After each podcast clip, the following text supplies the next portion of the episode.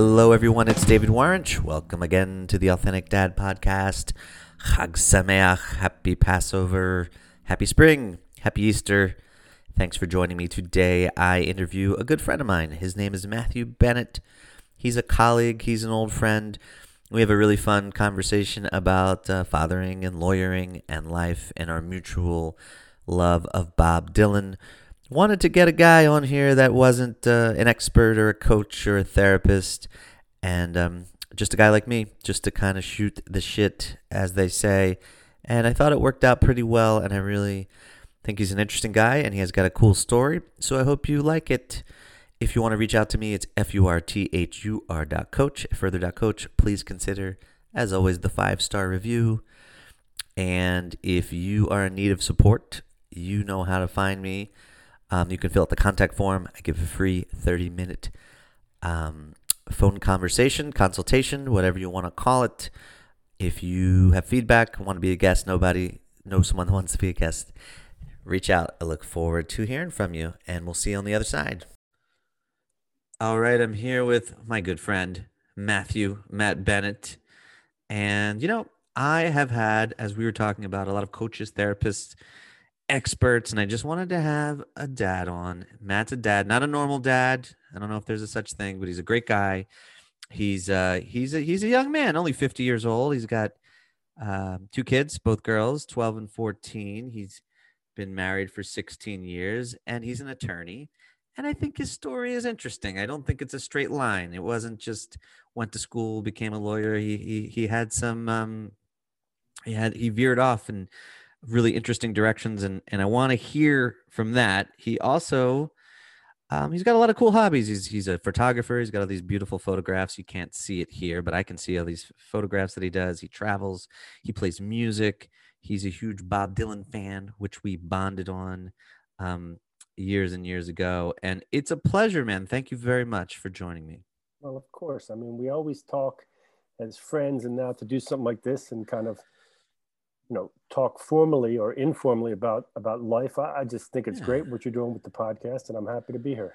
Well it's called the authentic dad podcast and you are one of the most whatever this means to you authentic dads i know because you are who you are. You don't apologize for that. Um, you have a, a wonderful unusual quirky sense of humor like i do and i just really appreciate your company. Well, thank you. That, that, that um, means a lot to me because I, I do think authenticity is is important in people. And that's the trait I look for in friends, and, and you have the same same thing. Yeah, you're, well, you're the real deal. And let's um for for those um who don't know you, run. You wrote this beautiful email to me, but like I said, let me let me get a little background I can read, but I didn't read it because it's so good. I want you to say, uh, give me a little like your story and your attorney, your dad. You live um near me outside of Washington D.C in a nutshell, give me the cliff notes of, of how so, what's been going on. Yeah, I mean, I I started out, you know, grew up in Pikesville, mm-hmm. uh, graduated from there, went to University of Maryland, then took a year off, then went to law school, and out of law school, I wasn't sure what I wanted to do, um, but I found out that I wanted to uh, at least get a law degree, which I did, and then my dad said, "Why don't you come work for me?" And my, my dad, dad was a lawyer. Guy yeah, my, my dad's a lawyer and he's a terrific guy. Um, but I, I, was very immature back then. I didn't think about money or wife and kids and all that. I was 26 years old and a little bit of a free spirit and didn't really take the profession seriously then. And um, it, it, you know, I certainly liked working for my dad, but I didn't really like the work. Um, there were some parts of it I liked, but mostly I didn't like it, and I, I didn't really like the atmosphere. Yeah. Um, you know, I, I'll tell you a story. Maybe I'm veering off track, but a story that kind of encapsulates encapsulates how I was back then is. Yeah. When the NCAA basketball tournament came on television, it was on at noon on the third, the first Thursday, and noon on that Friday. Yeah. And you know, it's important to work hard, but it's also important to do the things you like. And I liked watching the basketball games. My dad's partner at the time was a real stickler. And I had the TV on my desk, and this is in 96 or 97. And so it wasn't There was no internet that you could stream it on. It was one of the old-fashioned little TVs with the rabbit ears that you had to, Mhm. you know, put in a certain position to make sure you got reception. And I was watching um, the basketball game, and my dad's partner comes in real sternly and says, uh, "It doesn't look good for clients to see you watching TV." Yeah. And so the next day, I came in and I, I put the TV on the floor behind my desk, and I was watching a close game. And it just so happened that the reception was getting in and out, so I had to lean down. And I guess from the outside, it looked like I was hiding under my desk or hiding behind my desk. And I'm hold, I'm fixing the rabbit ears to make sure I could s- see the game. And he comes in, Matthew, didn't we talk about this? Hmm. And I said, Well, what you said is it doesn't look good for the TV to be on the desk, and now it's on the floor. Loophole, which is a loophole. You found you found it. Yeah. And the story is important because it shows that number one, I was a little bit of a free spirit back then, and number two, I was immature. But uh, you know, and that was kind of my mindset. I wasn't trying to be a jerk, but I just, you know, I'm like, I felt like, what's the big deal? Let's enjoy life. I'm watching the basketball game. It comes on once a year. Is it also fair to say that the legal profession is quite traditional? And Well- I, I can imagine, you know, if you worked for Google or something, they wouldn't. They wouldn't. do Right. that. I mean, you know, my dad's firm in particular had gone back till the mid 1800s, and Mhm. you know, there was a, I, there was a line of lawyers going back to like 1870 or whatever, and you know, I come from a family of lawyers, and you know, I, I really was not trying to be the bratty boss's son. I wasn't. It was more a reflection of where I was in my life. yeah. And I tell you that story because I just didn't feel it was fair to them or to me to work when my heart wasn't in it at the time. So I basically said, "I'm sorry, Dad. I, I'm leaving. I'm, I'm. I don't want to do this right now." And by the way, I'm also going to move to Paris for the summer. Wait, wait. And was this the event that prompted you? No, that was wasn't the Okay. event that prompted Okay. me. What, what prompted me was that I just felt that, look, I was young, Mhm. starting my professional career. I didn't feel I was doing what I love to do. Now, I can tell you at age 50, doing what you love to do is way down the list of what's important. Yeah.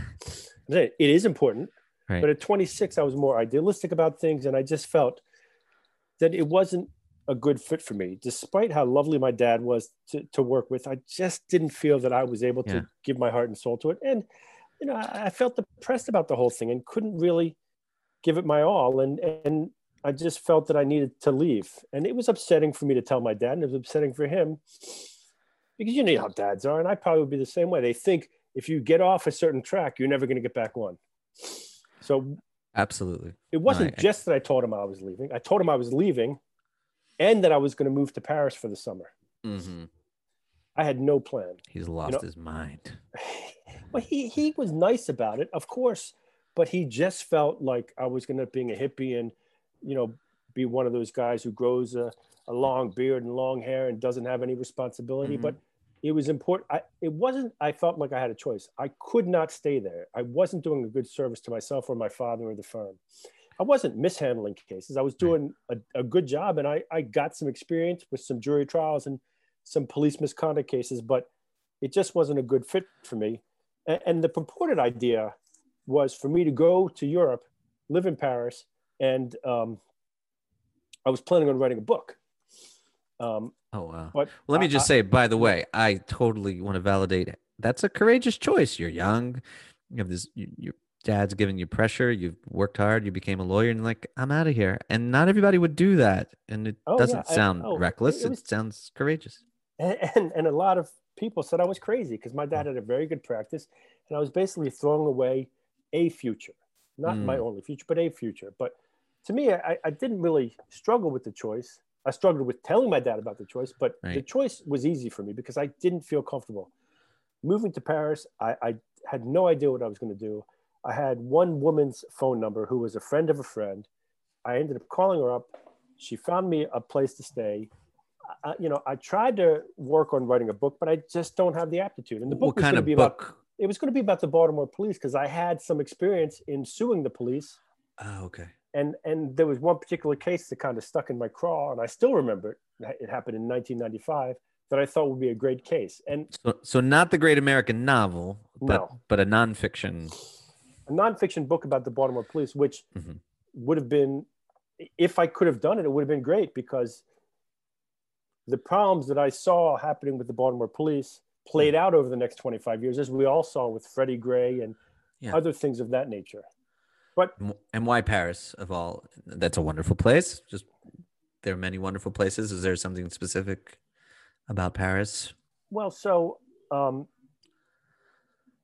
you know, I've been I had been to Paris before, and Mm. for those listeners who haven't been there, it, it's a wonderful city for many many reasons.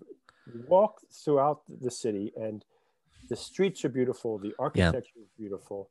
They keep they have these parks that are uh, really, you know, the lawn is completely well manicured with flowers and all kinds of things. The food is great you know, cheese, wine, all that is great. And Yeah. it just was an overall experience. I mean, I could have picked somewhere else in Europe, but I, I just, I just felt the style of Paris was. It makes sense. The attitude is to live life, and they're drink. They're having wine and lunch and sitting in the cafes for three hours. So if you're in an office where you can't watch the basketball game, that seems like a place to go. Look, and the, the story with the basketball game, just so you know, I mean, that's emblematic of Yeah. how I felt at the time. And I wasn't trying to be a brat. And I, I even hesitate to tell that story because I, I didn't act like I'm the boss's son. I'll do what I want. It just was, Right. I, I didn't feel like it was so important to have your nose to the grindstone every minute you're at the office. What is Yeah. the big deal if I watch the game for 20 minutes here and there while at the office?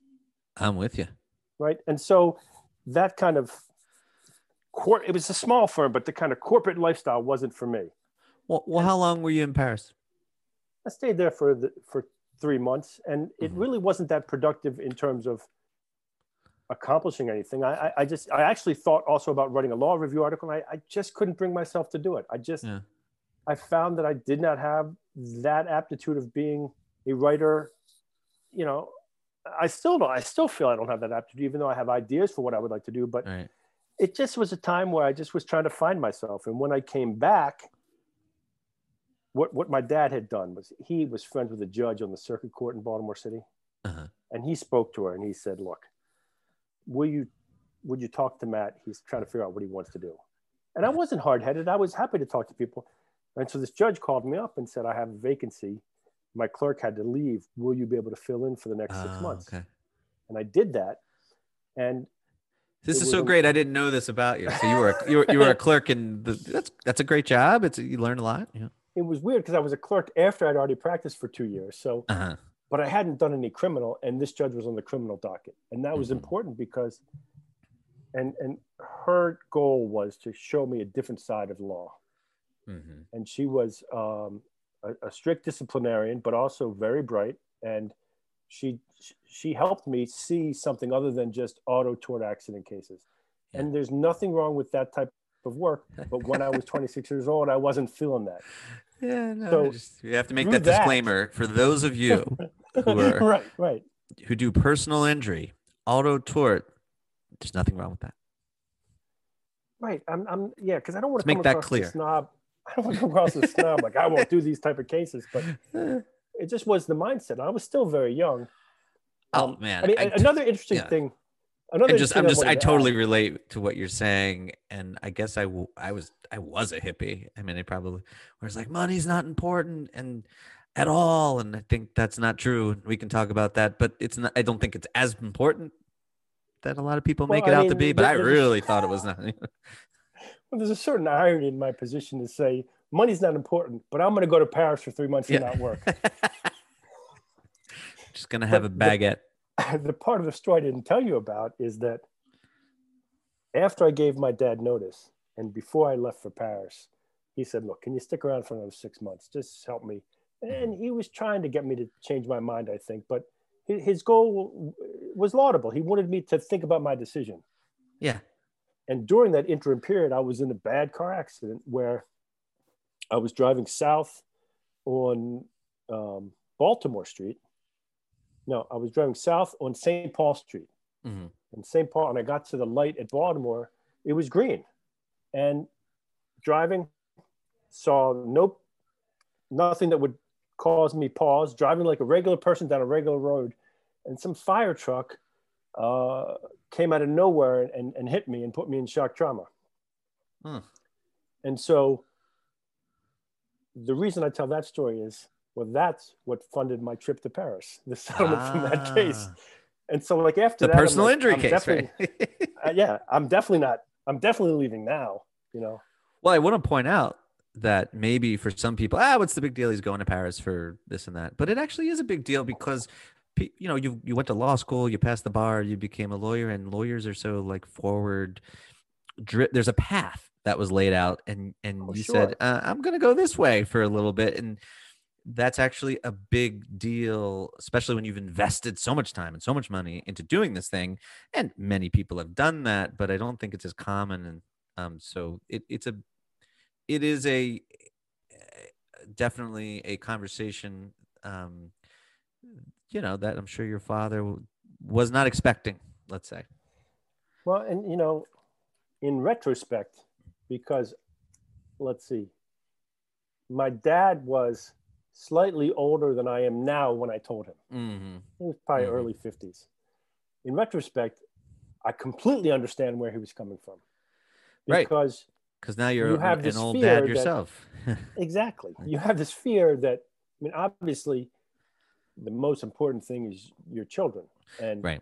you want your children to do well and to, and to have a career and to be self sufficient. And, you know, I'm sure it caused my dad some angst as if my daughter at that same age said, "Look, I appreciate you helping me out with law school, and now I've gotten a law degree, and I'm just going to throw it down the toilet because I'm, out of here, prick. Eiffel Tower and eat, eat a baguette and, and brie."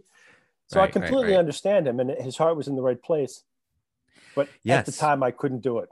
I, we, I couldn't continue practicing law. We totally. So project. I came back. Oh, yeah. I came back. I clerked for this judge. Mm-hmm. Through the judge, I met a lawyer in Baltimore named Dwight Pettit. Yep he's a very, very well known lawyer in Baltimore. Mm-hmm. And he called me up one day and said, I understand your clerkship's ending. Uh, you want to come work for me on a contract basis? I said, sure. And shortly thereafter, he brought me in on a very high profile murder case. And then we had some police misconduct cases and some other stuff. And it was a great experience. And I'm friends with him to this day. Mm-hmm. Um, in fact, I just talked to him the other day and we were reminiscing okay. and laughing but that was my next career move. But I still wasn't sold on the idea of being a full time lawyer and kind of, I still wasn't at the point where money was a paramount importance. You know, I was renting a room from mm-hmm. someone in a house in Federal Hill. The rent was like $500 a month. I had food cost, had health, health insurance, and not much else. Well, law is one of those professions that there's an entire industry of people whose job it is to get people out of practicing law you know to career transition to career change so there's there's so many i'm not saying and you're a wonderful amazing passionate lawyer but there's many people who it's very common they go through this and like what and they don't want to do it or it's too stressful or it's not for them because we didn't really get a sense of what it was to practice when we were in law school and there's just so many unhappy um, attorneys. And like I said, I don't know of any other industries where there's an entire industry trying to get people out of their chosen industry. So for those who aren't familiar with the law business, um, this is a common story. Not not your not the common story in that there's a there's a, people aren't fulfilled all the time doing this. And I'm not bad mouthing or poo pooing it. I'm a lawyer, but I certainly can understand um, the you know you weren't all in at that point. I definitely wasn't all in. I, I, I, was sitting on the fence deciding what I wanted to do, and I needed some income. And I worked for Dwight, and he was wonderful to work with. His staff was great, and we developed a great rapport. And we, you know, we we had some interesting cases. And you know, I was deciding what my next move was when I met the person who now is my wife. Mm-hmm. I met her at a cafe in Baltimore, and we ended up dating for about a year. And we knew that we were going to be getting married. I felt that. Well, well, back up. So was she just having a cup of Joe, and you're like, "Hey." So I used to hang out. I, like, I don't know how does that work. You want to get the details? A little bit, a little, little, little bit. There's a cafe in in South Baltimore on Charles Street called One World Cafe. Oh yeah, I like that place. And yeah, well, there was another one up by Hopkins, but this mm-hmm. was the original one. And I'm very was, familiar. I used to go there all the time. Love I got that. to know the owner. I, I got to know all the people who went there. And, you know, I would go to work and I'd, I'd come back and I'd be like, well, what should I do now? Sit home and watch TV? I'm like, nah, if it's summer, I'd go sit at the cafe, have Yeah. a cup of co- coffee, read the paper. And, you know, you, you get to know people, the regulars there. And there was a group of au pairs who would go there. And I became friendly with some of them. Mhm. And, you know, I, I didn't have any particular goals in mind. I wasn't trying to date anyone or anything in particular like that. But, you know, they're nice people I met, a woman from Germany, a woman from France, whatever. And so what would happen is once you met a couple, you were kind of in. So you knew them. So if a new young woman came, Mm. you, you, you kind of were a known quantity and not some stranger. It's a good angle. I wasn't trying to play any angles. It just, you know, I just, and I never was, I never wanted to be one of those guys who walked up and said, Oh, so what are you doing for breakfast this morning? All that nonsense. That's just, you know, it's completely not who I am. And I was, I, I remember I, I had a little scruff. I was wearing a, a white t shirt. There was a pool table up there. We used to play pool. Um, uh, and and the, in the back room behind the pool table, there was a bunch of women, and she was there, and she's very attractive. And so I walked up to her and I said, uh, well, she was standing next to someone I knew. So it wasn't, Yeah. I, I shouldn't be lauded for my bravery and just walking up to some random woman. She was standing next to someone I knew. I said, hello, I'm Matthew. And she said what her name was. And, you know, it took off from there. But when she, when her visa ended, her the, the, the au pair um, stint was for one year. When that ended, she went back home To and- Estonia. to Estonia. Yeah, To Estonia. I never been there before. I mean, I obviously knew about it because part of the former Soviet Union, and as I mentioned, I was a history major, and that came in very handy when I first met her because she said Estonian, and I knew where it was. so there, kids. She's the only American she met that knew where. it was. right, right. Uh, and we laugh about it to this day. But we decided we wanted to stay together, but we were thousands of miles apart. And again, I was sitting on the fence with my law career, and I said I would be open to working there if there was a job you could get me. She called me two weeks later. and Said there's an opening to teach law at this university, Wow. and I said I'm in. And so, what did your dad think of that? well, I'm sure he thought I was crazy. Yeah. but at least I was going somewhere where there was a job this time. And there's mo- yeah, you're getting paid. right. You had to see about a girl. Yeah. So, you know, we, I flew there. Uh, she had a, an apartment, moved right in, met the people at the school. They assigned me a couple classes to teach, and I was off and running. Um, and uh, that was a very good experience. That's very fun. Estonia's that a good so place. fun. Yeah. I mean, be careful to go in winter though, because the winter I was there, it was Uh-huh. extraordinarily cold. I mean, it's, Estonia is very far north. Um, you know, Uh-huh. the equivalent of where Estonia would be in North America would be in northern Canada. I mean, it's very far Wow. north. Well, it's also it's very exciting though. You you're dating a new relationship and you're in Europe and you're teaching and it just it all sounds very romantic and exciting. It was a great life Yeah. because I, I worked part time, but I got paid decently. Um, you know, so I taught two classes. I'll tell you, I, I learned to respect teachers a lot more. Not that I had a lack of respect for teachers, but when you're a teacher and every day you have class, you got to be prepared to talk for 50 minutes or an hour and a half Yeah. or whatever it is. And that's an arduous task. And That's a lot of preparation. yeah, I wanted to do well. Um, the students were from Latvia, Lithuania, and Estonia, and mostly um, nice people. Um, I, I liked being in a foreign country. I liked um, where I was at the time. It wasn't probably the most, um, it wasn't the ideal place projecting out the next 20 years, but I Mhm. wasn't thinking like that. I'm here now. Yeah. The woman I love Yeah. make, making a living and, and teaching law. So, it satisfies the free spirit, the sort of uh, Right. the- but the school ended up um, having some financial troubles, and that Mhm. job ended. So I ended up going back Mhm. to Maryland. I didn't have an Uh-huh. apartment, so I stayed with my mom for a little bit. Uh-huh. I then got a job for a firm in Rockville. Yeah. I worked there for a couple years. Um, and again, you know, I don't I want to I don't want to come across as a difficult person, but Too late. Be, be, be well, no, because I'm I just think you know kidding. me. Wait, but you you come back, but you're still dating. She's in Estonia. Yeah, I mean, Okay. we kept our relationship alive. I just didn't have a job there. It wasn't practical. Mhm. And so, you know, um, I can't remember when I came back, but several months later, sh you know, I was looking for a job. I found a job for a firm in Rockville. Yeah. And so I got an apartment, and then she came over here. Then I proposed. I went back to the place we met, bought Oh, a cup of tea for her, and um, you know, the, it was the, where they served it with the little kettle of, of hot water, yeah, yeah. and the cup was empty. So I turned the cup upside down and put the ring, Oh, there. that's very cool. and I handed it to her, and she's like, "What's this?" I'm like, "It's tea." Mhm. She's like, "Oh." Like, well, you got to lift up the, the cup, and she's like, she found the ring, and then I proposed. Tea with a side of diamonds. How long did you guys date before you proposed? I can't remember. okay. So but I hope that's not a sensitive topic. Well, no, I mean, No, I, it, it was it was um, probably three years, maybe four years. Oh, okay. So it was a long while. yeah, yeah, it was it was a while. Um, Mhm. And so I, I worked for this firm in Rockville, and you know I Mhm. found that to be very stressful. I, I, the Yeah. person I worked for was quite difficult, and um, you know. it- the person I worked for was difficult, and I didn't want to stay there, and Yeah. so I ended up giving my notice. Um, Mhm. I said, "You can have thirty days, two weeks, whatever you want."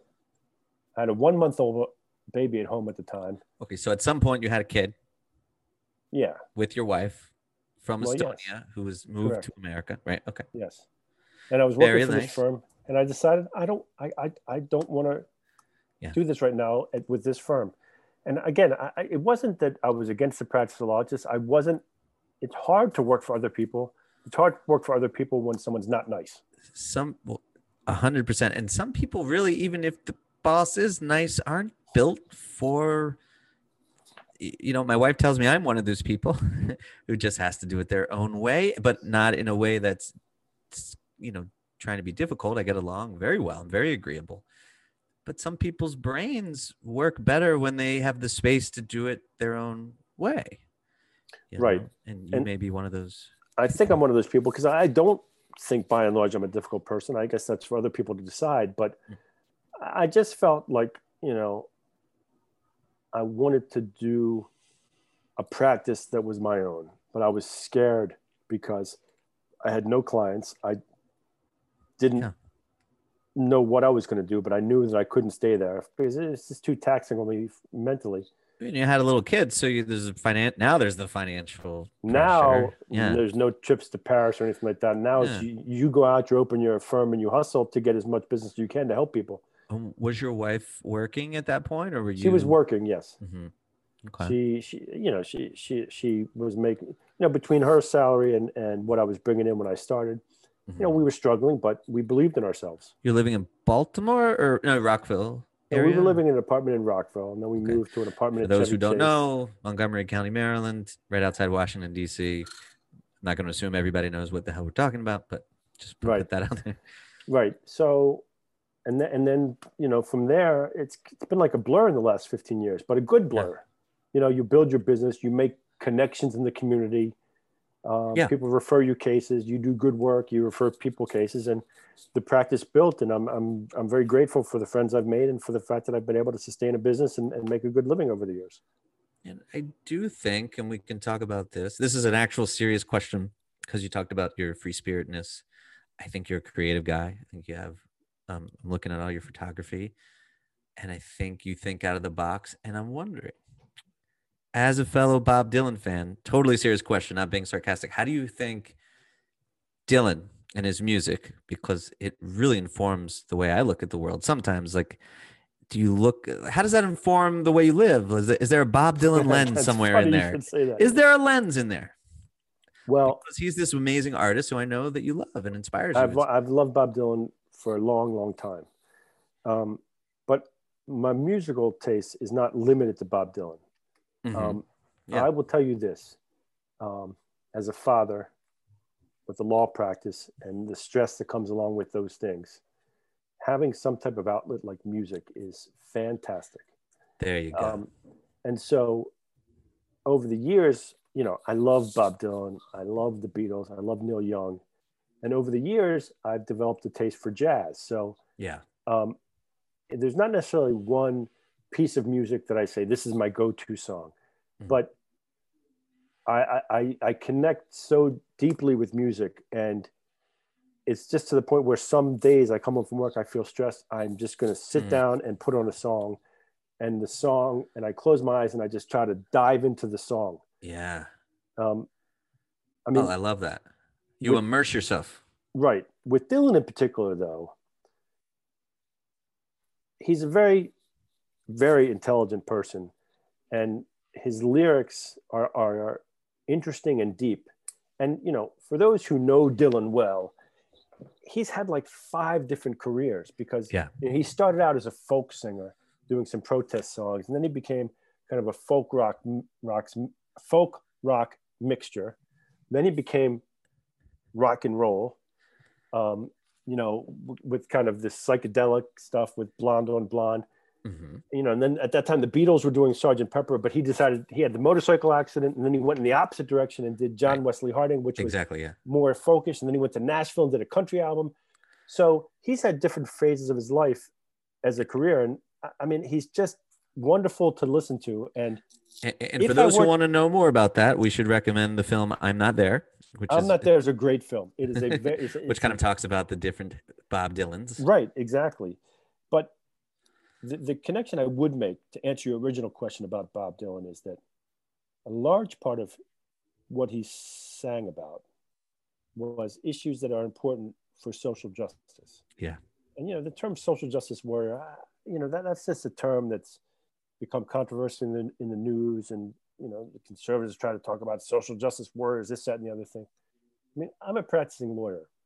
And so when I hear Dylan sing about certain things, and he wrote a song about Hurricane Carter, for instance, he wrote a song called The Lonesome Death of Hattie Carroll, where uh, uh, a maid was mistreated by a gentleman named William Zanzinger in Maryland. In Baltimore, bar in Baltimore. Baltimore, yes. So, you know, hearing those songs and understanding that he took to his craft to fight the injustices, I felt a sense of that as being a lawyer. And I've tried to carry that out mostly through doing cases against the police for misconduct. Yeah. There are many, many good police officers, but sometimes police officers go too far. and- that's why I like to step in and try to help people. Well, you've just made some wonderful points of having an outlet. You know, no matter what you do, whether you have a stressful job or not a stressful job, or kids or no kids, it's always good to have an outlet, whether that's fly fishing or Bob Dylan. And uh, I love how the music inspires you to um, do what you do. You know, it's funny because um, one of my daughters came in one day and said, "Listen, Dad, I'm sorry, but I got something to tell you." I'm like, "What is it?" Like, "I don't like Bob Dylan." Oh, my kids hate it. The voice. Well, Can't and stand they it. said the voice, and other people have said the voice, and I said to her, "Listen, I hope that you find a musician in your life hmm who reaches you the way that Bob Dylan reaches me, Yeah. because, you know." I, I, I'm not offended that my daughters don't like Bob Dylan. That's you know they have to make their choices. I mean, as a parent, that's what I want. well, Um, what, what's the Sam Cooke quote? It's not how pretty the voice is; it's whether what they're saying is true. Is that? that- whether it's, I don't think it was it Sam Cooke. I thought it was someone else. I thought it was Sam Cooke, but Well, I mean, I mean, it, it doesn't matter how pretty the voice is. It Yeah. Matters whether the words are getting through to you, yeah, there you go. right? And um, you know, Neil Young is in that school of thought. You know, Mhm. but you know, so, some people, my my brother Michael, oh, I hate Bob Dylan. How can you listen to that voice? Yeah, I said, well, I'm going to live my life the way I want to, and I love Bob Dylan. and th- And I- thank thank I- God for earbuds. I get the same stuff. Right. Yeah, no, I mean, um, I mean, I lately, lately, I've been. I'm sorry to cut you off, but No, no, no. lately, uh, you know, as you get older, your I would say your musical tastes change, but I'm always looking for something new to listen to, and I, I feel the same connection that I have with Dylan, with, you know, John Coltrane and Miles Davis and Louis Armstrong and Billie Holiday, oh yeah, and and you know that stuff's just wonderful to listen to, and it just it, it's soothing and it's it takes you to a different place. um, do you mind if I pivot to something um personal that that you went through because um it was difficult, and I'd love to hear a little bit more about that. You you had a diagnosis which was really challenging. I'd love to hear how that how you overcame that, and you know, Oh, sure. I, I mean, because it's you a know, you know I think as we get to a certain age, um, that not only do the stakes get higher health wise, but we have kids and we have a wife and this stuff as I get older, I'm not nearly as old as you, but it really scares me. you Like, can't I tell by your beard, though. I know, I know. You So got I'm that getting- great pro- I'm getting gray. It really scares me, and and and obviously there are so many um, random, unknowable suffering in the world. People healthy as hell and then getting cancer and dying. And I'm not trying to be morbid, but tell Right. me about that experience for you, um, having kids, having a Well, wife. well I'll, I'll start by saying this. It's been 10 years Mhm. and it doesn't occupy much of my thought because I got lucky with Mhm. uh, good doctors and an, and an early diagnosis. And um, so, I mean, you want the whole story or the shortened version? I just, Because you know I'm I'm a talker. well, I just think I want to talk about adulting and fathering and, and Okay, challenges. I'll and tell you the salient points. sometimes health is a part of that. And I think it's important part of your narrative to, I had um, I have a friend who sells health health and life insurance. Mhm. Good guy, not really pushy about it. And he, but after I had the kids, he was telling me, you know, you ought to do this, Matt. I said, yeah, yeah, I'll get to it because Mhm. I was very healthy growing up and throughout my 20s and 30s. And finally, I got around and I, I submitted an application for life insurance. And um, when that application was pending, I went to the doctor and got diagnosed with testicular cancer. Mhm. And of course, I had to disclose that to the insurance company, and it was devastating. Um, I mean, the news is scary, but I, I didn't flip out because you, you quickly look on the internet and do research, and you realize that you know it's very curable if they catch it early. And but the word, you know, cancer. well, because when I was growing up, I was born in '70. You know, when I was growing up, you hear that, well, you know, Aunt Sadie has cancer, and you're like, shit, she's going to die. Like Right. That, that's what that's what it was in the 70s. But for for people out there who are listening and, and have a cancer diagnosis, it is far from that. There are many treatment options. And, you know, I felt that I would just look at it logically, follow the doctor's advice, and do what I had to do. So in, in this case, I was pissed at myself that I didn't file uh, uh, uh, apply for health insurance earlier because life Mm. insurance earlier because the premium went up 10 times. Been there. It's terrible. Mhm. And I felt like a fool. Um, on a personal level, I, you know, I went to the doctor, uh, it sent me to an ultrasound. The ultrasound confirmed that there was a tumor, but it's still, you, you needed to get, uh, w- with this type of cancer, testicular cancer, they can only f- give the final diagnosis once they do a surgery and remove it. They don't do a biopsy because of the nature of the organ, and they don't want to open it up and spread the cancer cells, so they remove the organ. At least that's Hmm. what I understood. And and I, you know, I met my I met the doctor. It all happened very very quickly, by the way. Went Yeah. to my primary care one day. Two days later, I went to get the ultrasound. Back to the primary care doctor that day. Next day to the surgeon, the uh, um, urologist, and he's like, "What are you doing Friday?" I'm like, "What do you mean?" He's like, "In two, uh, he's like, two days from now." I'm, I'm like, "What do you mean?" It's like, "Well, we, we got to remove the organ." And you know, he was straightforward about it and and and explained that that's the only way to do. it. So I didn't have time to really ruminate about it because I had surgery really quickly. I was scared though, mostly because my children were young at the time. Yeah. I mean, they were They still are, but really young. they were really young. I mean, Anna was under three and Sophia was under five, under Mhm. maybe, you know, if I'm getting the dates right. Sophia was under five and Anna was under three. So, you know, I, I just remember coming home and sitting on the edge of my bed and I'm not one given to hysterics or tears. And, and I just remember sitting there and, and kind of putting my head on my forehead and, and thinking, you know, this, I really hope I don't die from this Yeah. um, because I, got- I want to help these kids and I want to see them grow up. And uh, I've already screwed up the life insurance thing, so I got to stick around. And Mhm. I didn't feel a great sense of panic, but I, I do remember saying, you know, if I get through this, I'm going to kiss more babies and be nicer Yeah. to people and get up and exercise and treat my life right and all this stuff. Of course, like within three months, within th- Like, ah, this guy's still a dick. No, I'm just within with, with- within you know so you go what you have to follow up with the doctor to get Yeah, blood work and and CAT scans done to see because even though they remove the organ, uh, microscopically could still be in your system. So. Mm. I had to go through all of that, and and it was nerve wracking. But after about three months, I was pretty comfortable with the idea that it hadn't spread. And you know, certainly after a year, I'm like, yeah, this is not a problem anymore. And I didn't change a goddamn thing.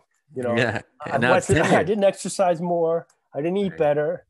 You know, but But 10 years now, cancer free. 10 years cancer free. Just last month was the 10 year anniversary. But Mhm. I, I mean, I, I got to tell you something.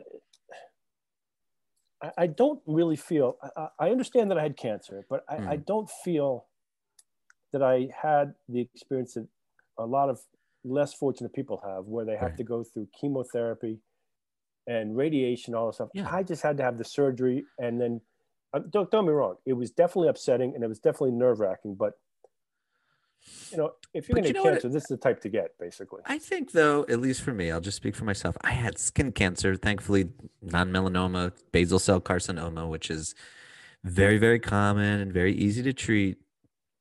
And I know all that.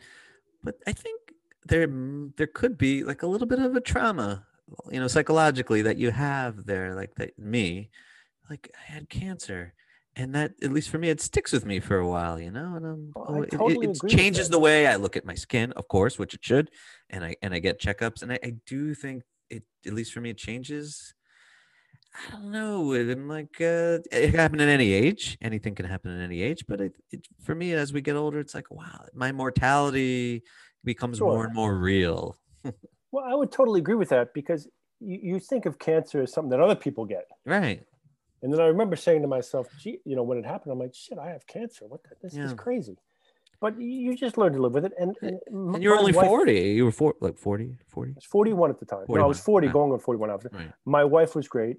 Yeah. Um, My mom and dad were supportive. Friends were supportive. You know, I remember that I had to have emergency surgery, but I was also due out in Garrett County for a case. And I called up Mm. a friend of mine. I said, look, this is what happened.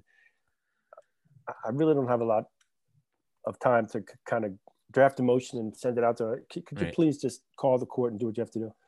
And this this lawyer friend of mine stepped up and did it, and, and people were very very nice about that. And um, but it, it's an it, it the thing of the thing of it was you do think about mortality, but what I think more about is that I got very lucky, Yeah. and I have a good friend now who who has stage four lung cancer, and and I can't imagine what it's like to go through that because he's got an ongoing thing where he's got to take these uh, immunosuppressant pills and go to chemotherapy and all that, and Yeah. I feel like that's kind of like the real deal cancer. I feel like I had Right. cancer light, and I, I'm not one of those people that's going to use it as a crutch or whatever. It happened. No, I know what you mean. I'm like, I, you know, I didn't have real skin cancer, but but it is Right. still a stress, and you did have Right. some, you know. Right. And, and and the most I'll repeat what I said, but the most upsetting part of it was to say, to think, I'm not going to see my children grow up. Yeah. And I'm not saying that was a rational thought, but you hear the word cancer and then you think death. It Mhm. turned out that wasn't the case at all, but that's the thought I had, and it, it, it, it was unsettling. Well, my friend, um, you've had a lot of living, and I hope you have, you know, 50 more years of that. And I, I hope and I know that your father's probably very proud. Right. Beautiful and, he, family. he's told me that. Yeah. My mom and dad have, have been very supportive, and I, I, I feel I'm very lucky in many, many ways. And you did it your way. You're still doing it your way. You followed your heart, and you have this beautiful business. It's yours, and you're doing it out of integrity, not out of expectation. And I bet you can watch the game I'm doing it for integrity and money. and money, which I is mean, not. I'm, the- not, I'm not. yeah. I'm not a complete mercenary, but I mean, I try to have a mix of cases that are part social justice, like the police cases, and I, I need to make a living. So I, and you watch the damn game when you want. I, that's the best part of being your own boss. Watch the game when you want. Um, so I know you have to roll out of here, skedaddle, as they say. Is um, I think you've given us some really good uh, wisdom. It's really just good to hear from a from a guy, a dad who's kind of gone through the ringer of kids, wife, relationships, career, and I appreciate your candor. Um, any other words of wisdom before we uh, give us a couple albums before you go, like a couple like here someone who's All like, right, yeah, I'll- you know, you know, I some- want, I want, I want to listen to what Bennett's telling me to listen to. Okay. So if, if you're new to Bob Dylan, Mhm. I would say that you start with I'll give you four albums to start with. Yeah. Not necessarily his most famous and not necessarily his best album, but I would start with Blonde on Blonde, Blood on the. Tracks. Mhm. Um, I'd say John Wesley Harding only because it's just a sweet album that, that that's calming. Um, and and of course Highway 61 Revisited. Okay. And I will put an asterisk that say you and I don't always agree. I'm more I, I do more appreciate the late period Dylan, and we'll still see him in concert. Matthew has a different view, and that's okay. But we Uh, still I- love I- Bob. Can I say a few other things? Yeah. Okay. Um, right. We can edit this out. Say whatever you that's want. fine. Billie Holiday. Yeah. Um, for people, Love her. the quintessential Billie Holiday volumes three, four, five, two, three, four, five, and six are highly recommended.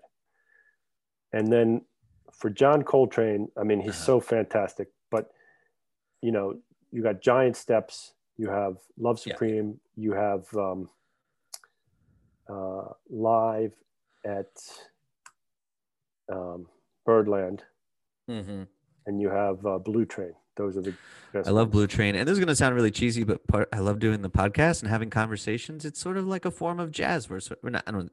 It's sort of a back and forth in improv. We're Well, trying to that's what it harmonize. It's Right. you know, it, jazz to me is a metaphor for life. Well, We should leave it at that. I can leave it at that. It was a pleasure talking to you, and it's. Thanks, I'm glad. I'm glad you're doing this because fatherhood is stressful. Mhm. Um, but if you believe in yourself and believe in your family, you, you can do the things you need to do to have a good life. and have those outlets, healthy outlets, the music and and coffee. Matthew and I love getting a little a little cup. Right. It's a beautiful Mhm. thing. Coffee and chat and jazz and Connection. That's why we get along so well. We value all of the same things. oh, and we're both a little bit crazy. Not a lot crazy, a little bit crazy in a good way. Crazy, quirky. I would say maybe. I would say I'm moderately, you know, probably the great down the middle. Not not a lot, not a little. oh, you're definitely not a lot crazy. You- You're not, gonna have the, moderately. you're not going to have the police knock on your door to take you in for some emergency petition for a mental evaluation, but Mm, it's, it's still early. I'm still young. We'll see. But hope we'll you know, see. We'll see. I have All right. faith in you. Thanks, man. All right, man. Have a great day. Nice to talk to you. See you. Bye. And there you have it. That was my conversation with my good friend, Matt Bennett. Hope you enjoyed it. Thank you, Matt, for your time. He's a father, he's a lawyer, he's a Bob Dylan fan, he's an artist, and he's a really great guy. I enjoyed talking to him. I had fun. Thank you for listening, everyone. You know where to find me. F U R T H U R dot coach, furthur dot coach. Consider the five star review. I hope you're doing well and staying healthy. Hope you're enjoying spring. And we will see you next time. Take care.